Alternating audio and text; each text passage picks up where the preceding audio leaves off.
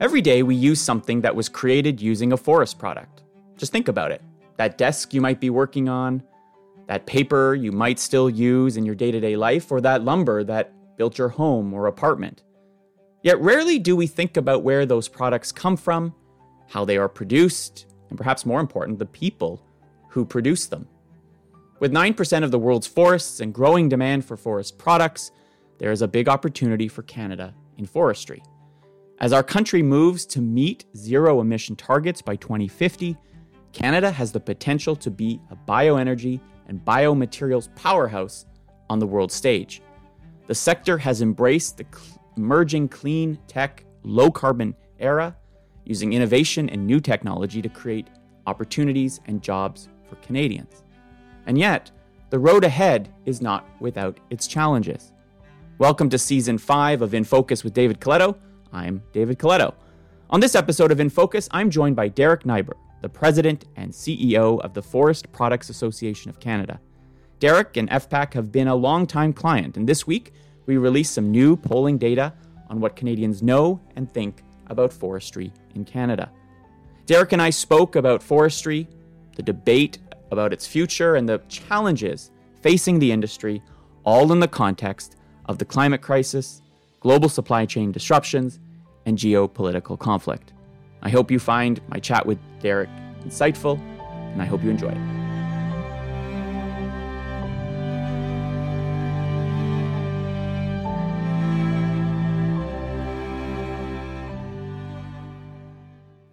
Well, uh, Derek, great to see you and, and talk to you. Thanks for joining the podcast. How you doing? I'm great. Thanks. Thanks for having me, David.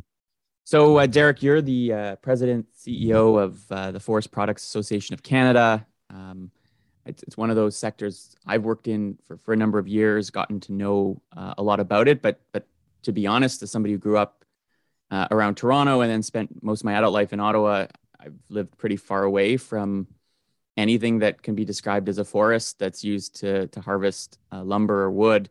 Maybe you could take listeners just, just through a quick briefing of, of the industry in Canada, how big it is, how many people work in it, and what's, what's the outlook uh, for your members right now as they uh, sort of try to get through what I imagine is a challenging period of time. Yeah, I think it's challenging in different ways for a lot of a lot of different industries. So maybe starting with our footprint. So so you think about the forests across Canada, about about a little over half of our forests are unmanaged. So so more than half the forests in Canada, you know, there's no you know kind of formal act, you know um, harvesting activity happening on on the remaining 49% or so about half of that is today under some kind of a conservation measure. And i think that speaks to the to the the the, the multiple values management that happens in canadian forestry.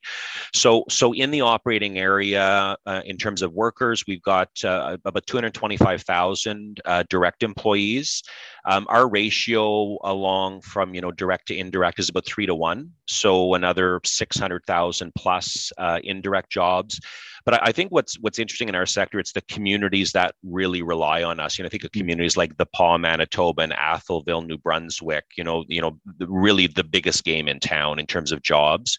So, so the rural, northern, remote link is really important. Um, I also, you know, you think about where we operate and where uh, Indigenous peoples live. Um, a, a, significant connection. Indigenous peoples in Canada now directly control 10% of the wood supply.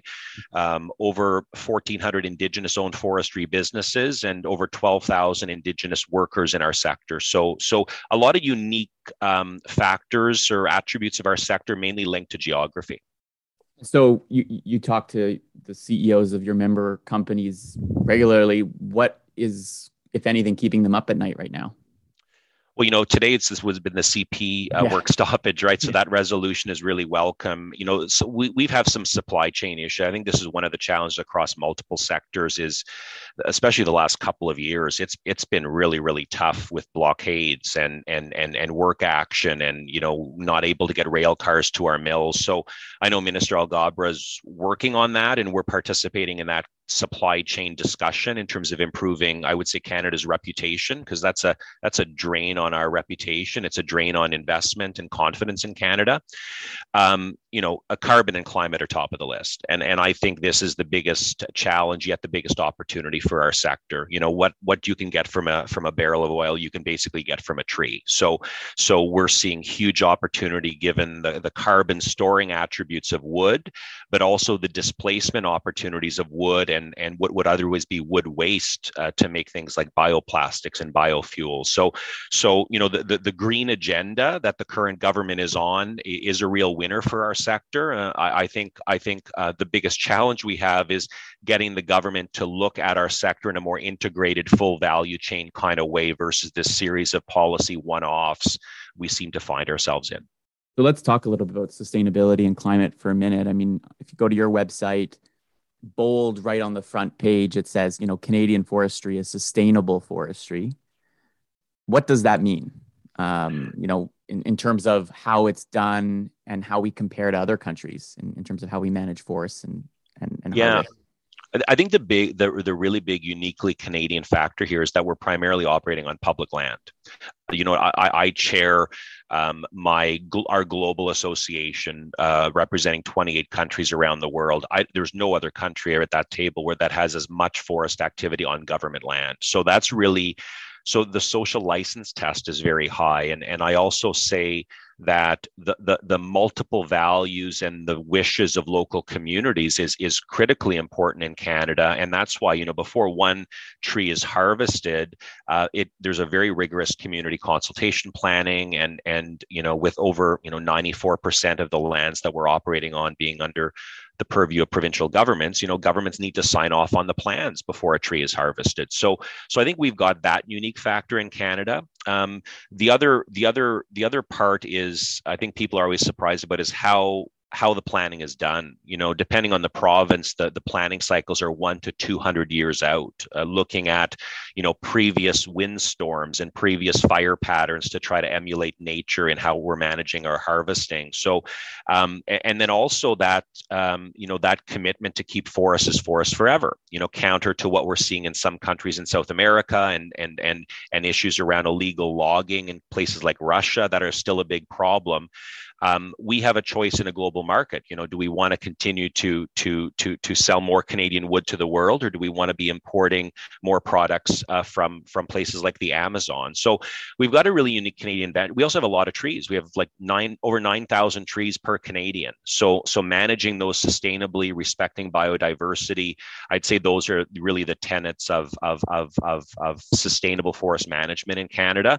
But that that community link, that community input piece is really critical. And I say to my urban friends, it's not unlike a residential rezoning project, right? You're going to have different people with different ideas on what that should look like. So it's it's it's it's it's not always consensus. There's there are some people that might not like how a plan is unfolding, but that but that community engagement, that multiple values piece is absolutely critical.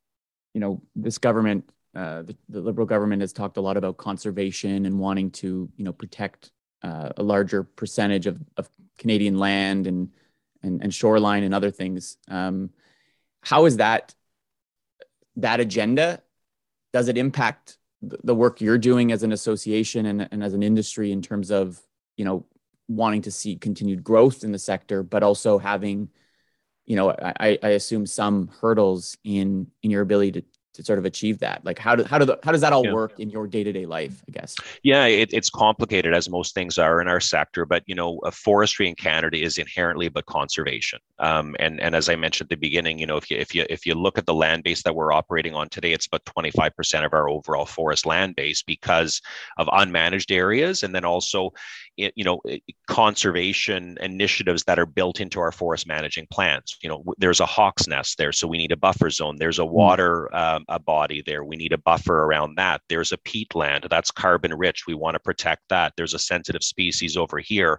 So all of you know the biologists and foresters do all of that that planning. So you know those who want to talk about conservation being a zero sum game it's either protected or not. You know we don't see the world that way. There's a lot of gray in our world and and and forestry is about conservation.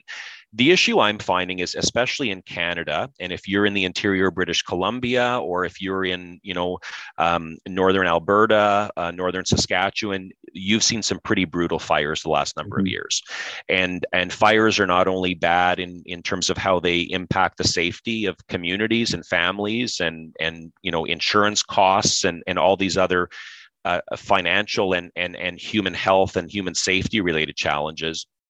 But fires are also pretty bad for carbon like we we've got we've got a carbon problem in our forests because of fire, uh, and and not managing our forests um, and not thinning our forests and not having boots on the ground is going to make fire worse. Um, and I know Minister Wilkinson, with his uh, New Brunswick um, ministerial partner, have launched a wildland fire strategy conversation with multiple tables. We think that's really important. But just because you protect it doesn't mean it's going to be immune from the impacts of climate change. Um, you know, uh, I know ECCC or Environment and Climate Change Canada and, and Parks Canada have been doing some work on on assessing the, the carbon stocks in our in our protected areas. Many of our national and provincial parks are now carbon sources. Um, so, so protecting it doesn't mean that it's going to be protecting it from fire, for example. So that that that's the nexus. That's where I think we're we're encouraging the government. We, we're we're not anti-conservationists. I think we need. To, I want to be very clear about that.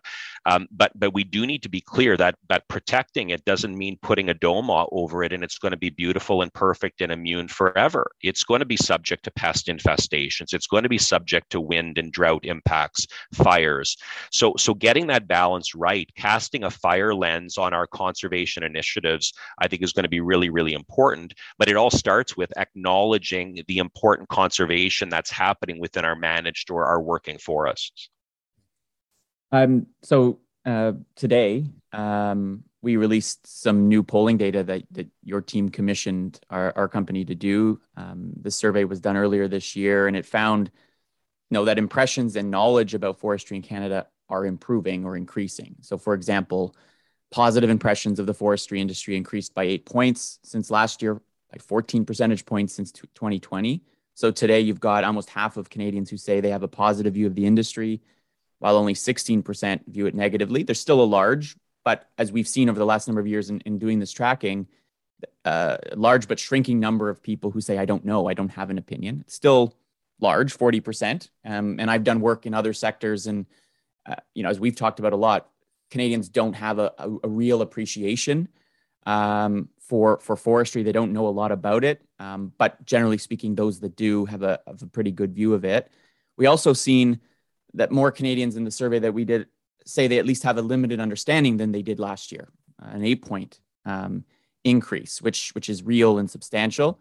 And then lastly, you know, when we ask folks to, to rate how the sector is doing on things like, you know, creating good jobs, managing forests sustainably, being a, a responsible producer, um, you know, clear majority say the, the, the sector is doing at least at least acceptably, but but a growing number say it's doing well or or good on on those on those measures. Now this research comes really off of the work that that your association's been doing uh, over the last number of years to try to increase, I think, awareness um, about what the industry is doing, about its, you know, um, its real mission to, to, to be a, a net zero sector and contribute, not just be net zero, but actually contribute to to reducing emissions. Can you tell us a little bit about that campaign and and what what what what instigated it and what you're hoping to, to ultimately achieve from it?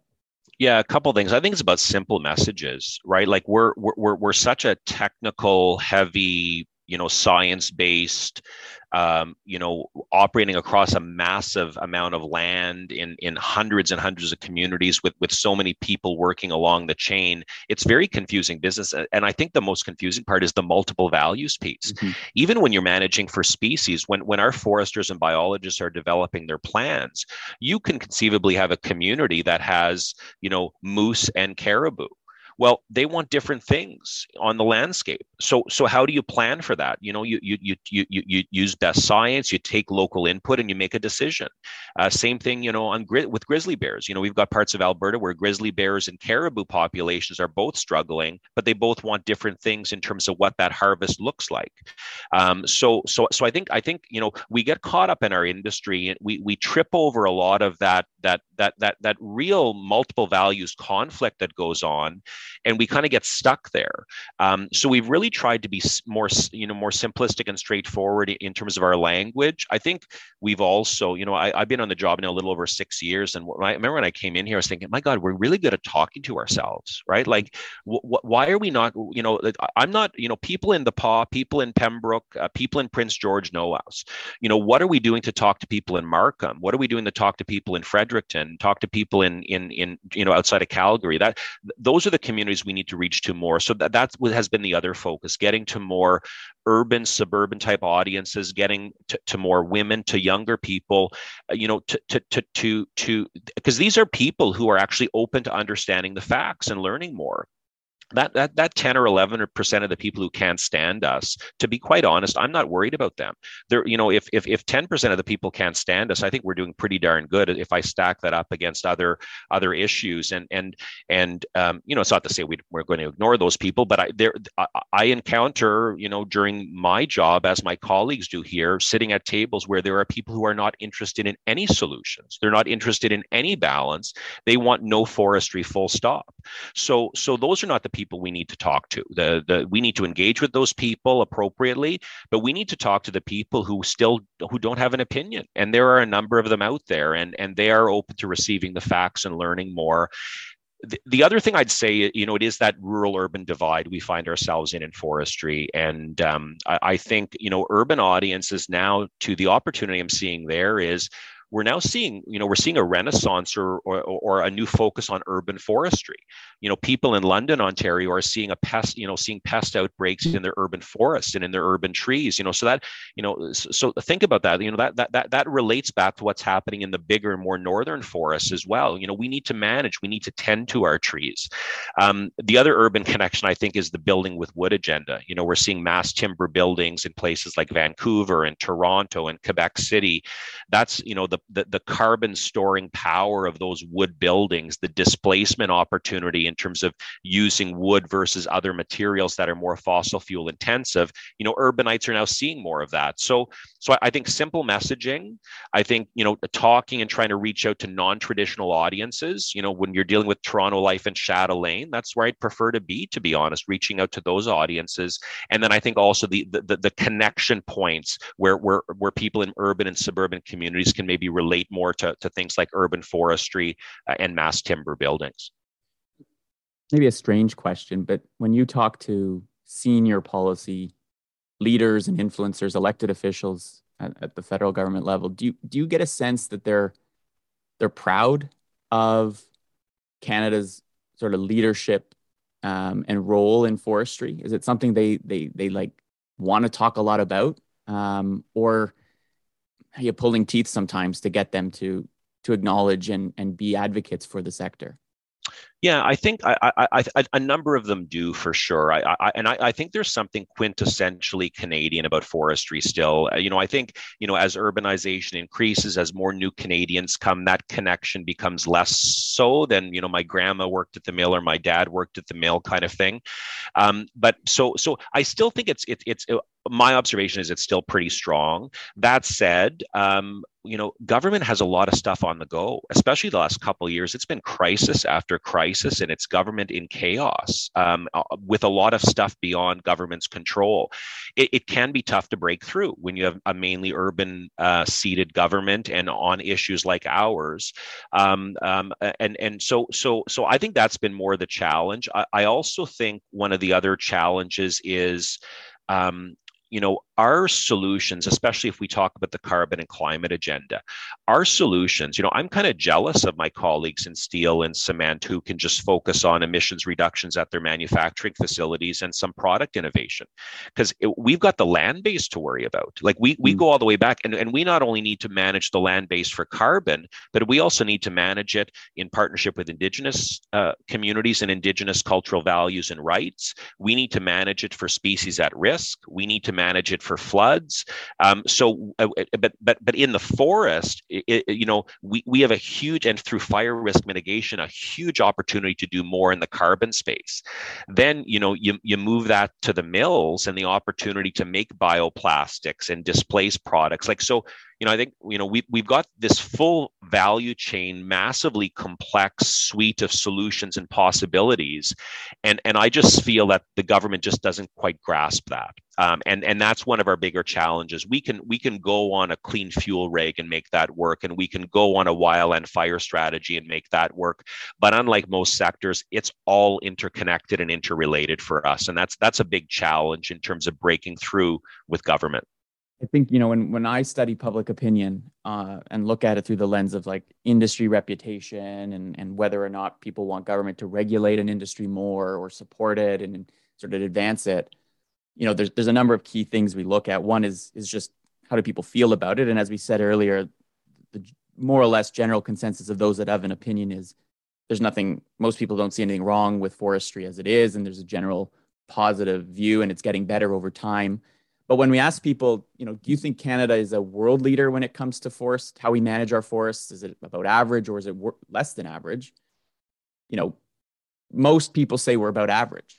And my understanding, based on our conversations and, and the work that I've done with you, is we are clearly above average when it comes to how we manage our forest. So, so I think that's that's that's you know, despite the, the positive moves, there's still some work to be done. And I do wonder if it's because, in part, our political leaders aren't out there, you know, reminding Canadians of, of how we do things. You know, we see it you see it in Alberta, for example, when it comes to oil and gas. Jason Kenney's always out there talking about how much uh, better and, and more sustainable that industry is relative to others around the world or, or ethical in, in some mm-hmm. ways. Mm-hmm.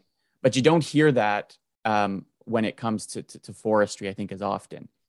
Do you think that would help in, in building sort of public support for, you know, um, seeing government not reduce regulations. I don't think that's what you're looking for, but but being a, more of a partner and and an advocate for the industry, not just here at home, but but around the world, because it's clear this is still a resource that um, can create wealth and and yeah. opportunities for people, as, as you said, especially in those communities that don't have as much alternatives, right? If if you're if a mill closes in, in some of those towns you mentioned, that town really, you know, takes a real back uh, a step back in terms of its progress and its opportunities. So it, that just seems to me that that that that that difference of opinion um, on on where Canada stands is is still a is still an opportunity that, that could be closed with with some yeah. help yeah, and maybe I'll start at the micro level at that community level. You know, not only if, if you know your, your property value drops by fifty plus percent, you know, I mean, like you, you kind of you know you, you, your marriage is strained. There's stress in your home. You can't pay to send your kids to hockey or or, or dance class. It's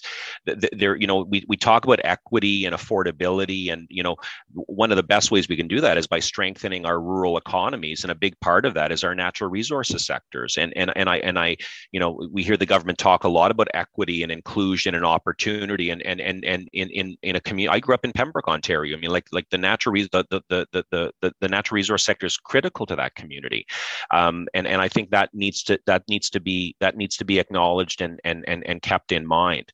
Um, you know, I'd I'd also say that um, you know I think the you know what kind of a Canada do we want? You know, I mean, like and and and you know I think I'd rather have wood products coming from from Canada than the Amazon or eight hours outside of Moscow. You know, I mean, like, the, but this is who we're competing with.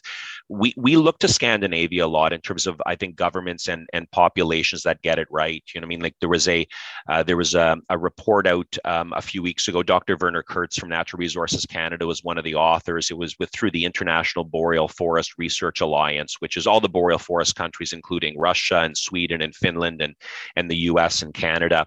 Um, and it pointed out it was looking at carbon stocks, and it showed that actually the Swedish and Finnish forests that were managed actually more intensively had a better carbon story plus they were providing wood and you know bio-based products for their population and actually being pretty self-sufficient you know. Uh, we we don't see that as much in canada um, and alaska um, you know be, because uh, of our current approach to forest management. And and that, that's not only a challenge for economic opportunity and growth but it's also a challenge on the carbon side. So you know that's an important development. And and and and, and just met with a delegation of Finnish MPs yesterday here in Ottawa, um, and it, it it's and, and from left to right on the political spectrum, you know, there's some dif- difference of opinions for sure, but but but a real understanding that that that that what do we want to build with? We'd rather build with wood. We we would rather have lo- you know less fossil fuel intensive products, and and wood waste can help get us there. We can build district heating systems using biomass. So uh, you know, my observation in meeting with the Finnish MPs was just a much more integrated whole value chain whole of society opportunity and i i feel we're missing that in canada and and it'll be interesting to see you know with with with with the with the invasion of ukraine and the the instability and just sadness that that's bringing um, the affordability crisis looking at you know the rate of inflation now like we have this resource here at home. Uh, what more can we do to develop it while driving and creating a greener economy and at the same time keeping good family supporting jobs in communities that don't have a lot of other options? So we're, we're pretty listen we've got a lot of challenges but we're pretty excited about the potential. It's it's our opportunity to, to to to push through and get policymakers to be looking at us in a more integrated kind of full value chain kind of way. Let's just uh, finish the last few minutes here. Uh, it's, it's, a this is a podcast i like to say intersection of public opinion politics and policy. So let's talk a little politics for a minute. You know i i spend a lot of time um, working with with folks like like you derek and others in in agriculture and natural resource sectors who you know, I often hear not necessarily from from association heads, but a lot of their members feel this when I when I present that this federal government doesn't seem to either understand or worse care to understand their sectors very well. Um, and and do you think that's true? You mentioned earlier the you know the the, the increased urban as, um, nature of, of this government. If you actually look at sort of the seats that the government has in terms of its caucus, it's become more urban um, over time, especially in, in minority uh, government settings. Does that reflect its willingness or just its its ability to understand, you know, what what folks and and and businesses in those resource based communities are going through, or or is it just something that's never going to happen because they don't represent those communities? Yeah, I, I have hope here. Um, I, I, do think that a big part of the challenge is just how how chaotic and how many priorities there are that that that our MPs and senior public servants have. Like these are heavy agendas. It's it's it's it's tough to get somebody focused even in a thirty minute mm. meeting. You know, to deeply understand. It, it, it's a real challenge. So, you know, I I think some you know I think I'm sure there's some people who don't care about forestry. I'm, I'm not, but but but I, but I do I do think it's more of a lack of understanding lack of just bandwidth to, to, to try to understand it.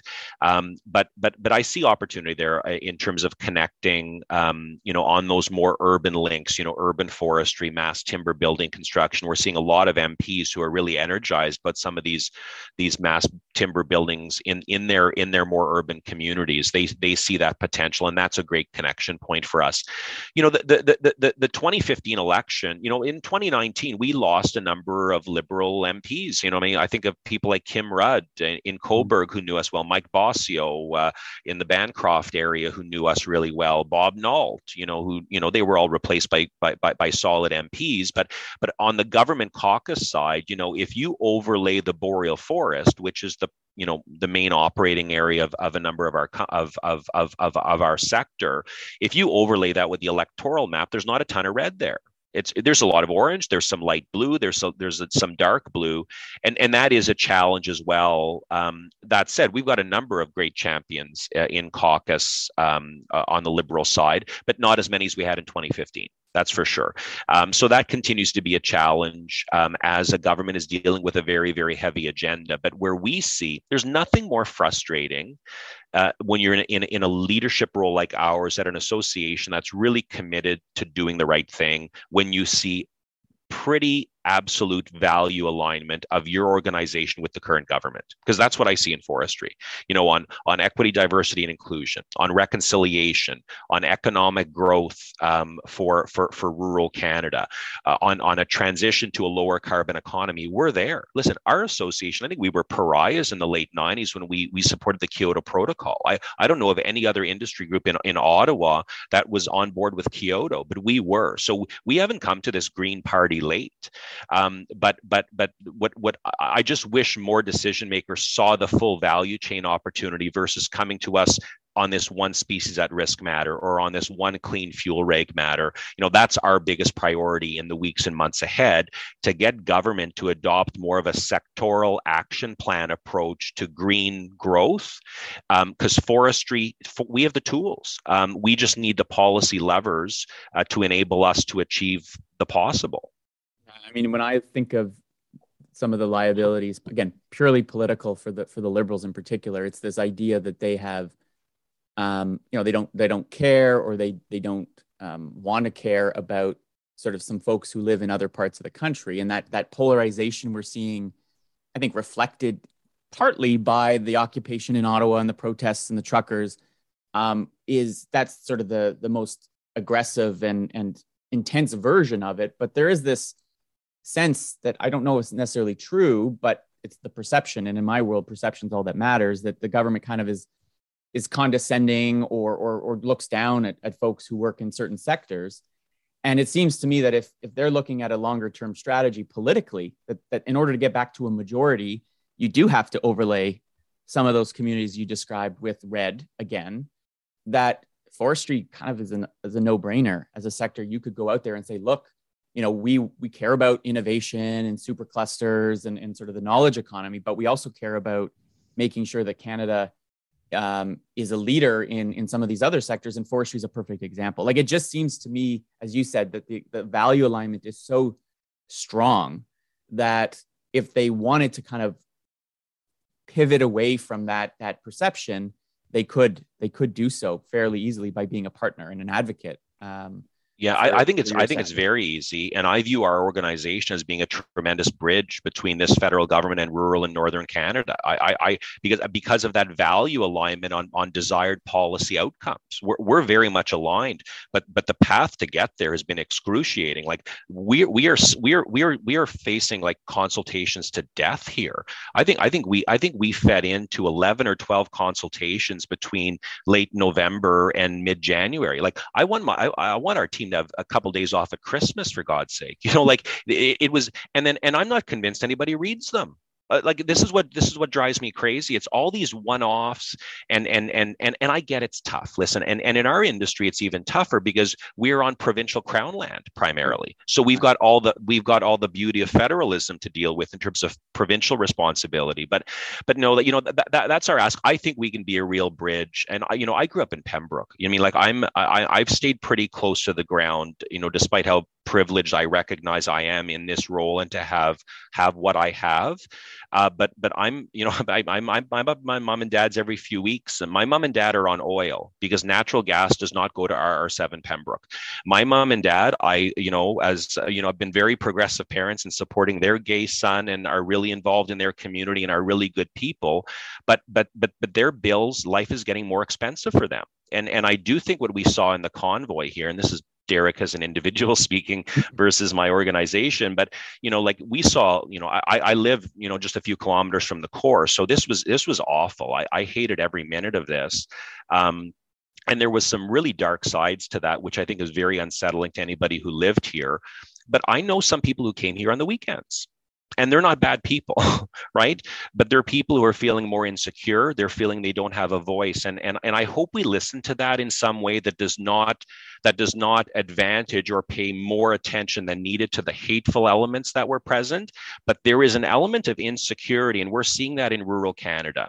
Um, and and and i think when people become a bit more insecure or more concerned about their economic prospects their ability to provide for their families um, they can do things that maybe are a little bit out of character or seem kind of nasty. And and uh, anyway it's you know I, I share that because just because of where I've I've come from and and and and uh, and, a, and a community that I stay close to. And I just I I, am worried about the affordability piece. Um, I'm I'm really worried about what this means for families. You know, I know I'm going to be fine. You know I mean? Like, but that's but but this is about those families that don't have the privilege that I have or don't have. You know, I think in in terms of public policy development, we need to be more mindful of that. I also think the words we use matter. Who knows what net zero is? My mom and dad don't know what net zero is. Um, you know, so how do we how do we move from that well-intended, I believe, position of of trying to do the right thing, but but but do more talking with people than talking at them. And um, I, I I think I as I said, I think forestry can be a tremendous bridge. We've got a lot to offer we can drive economic and, and low carbon slash green opportunity concurrently. And we can do that at the same time as advancing reconciliation with Indigenous people. So, you know, we stand, you know, we, we're, we're, we're, we're ready to help and we're ready to do more.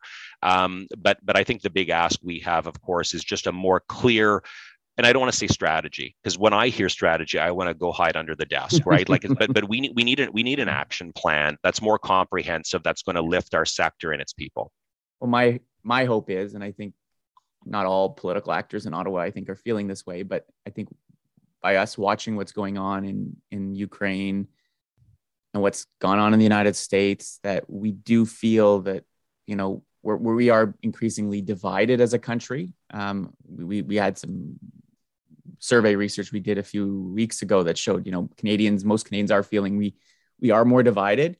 Maybe the news you know this week of the NDP Liberal kind of agreement to bring some stability to government will will I, am not wishful to believe politics will always extrude itself from from public policy making, but maybe that stability will give us a chance to kind of focus on some of those bigger pictures now that that the threat of an election every every few months is is off the table. But um, any, anyways, really really fascinating um, conversation, Derek, and I think you know beyond those interested in forestry or natural resources or or all the things that your members are doing there's there's there's a lesson in this conversation about our our politics and and how as a country we we we bridge the divide between an increasing urban country but one that has this massive landmass with lots of resources that people around the world are going to want. And as it feels like our, our world gets smaller but also you know walls are being put up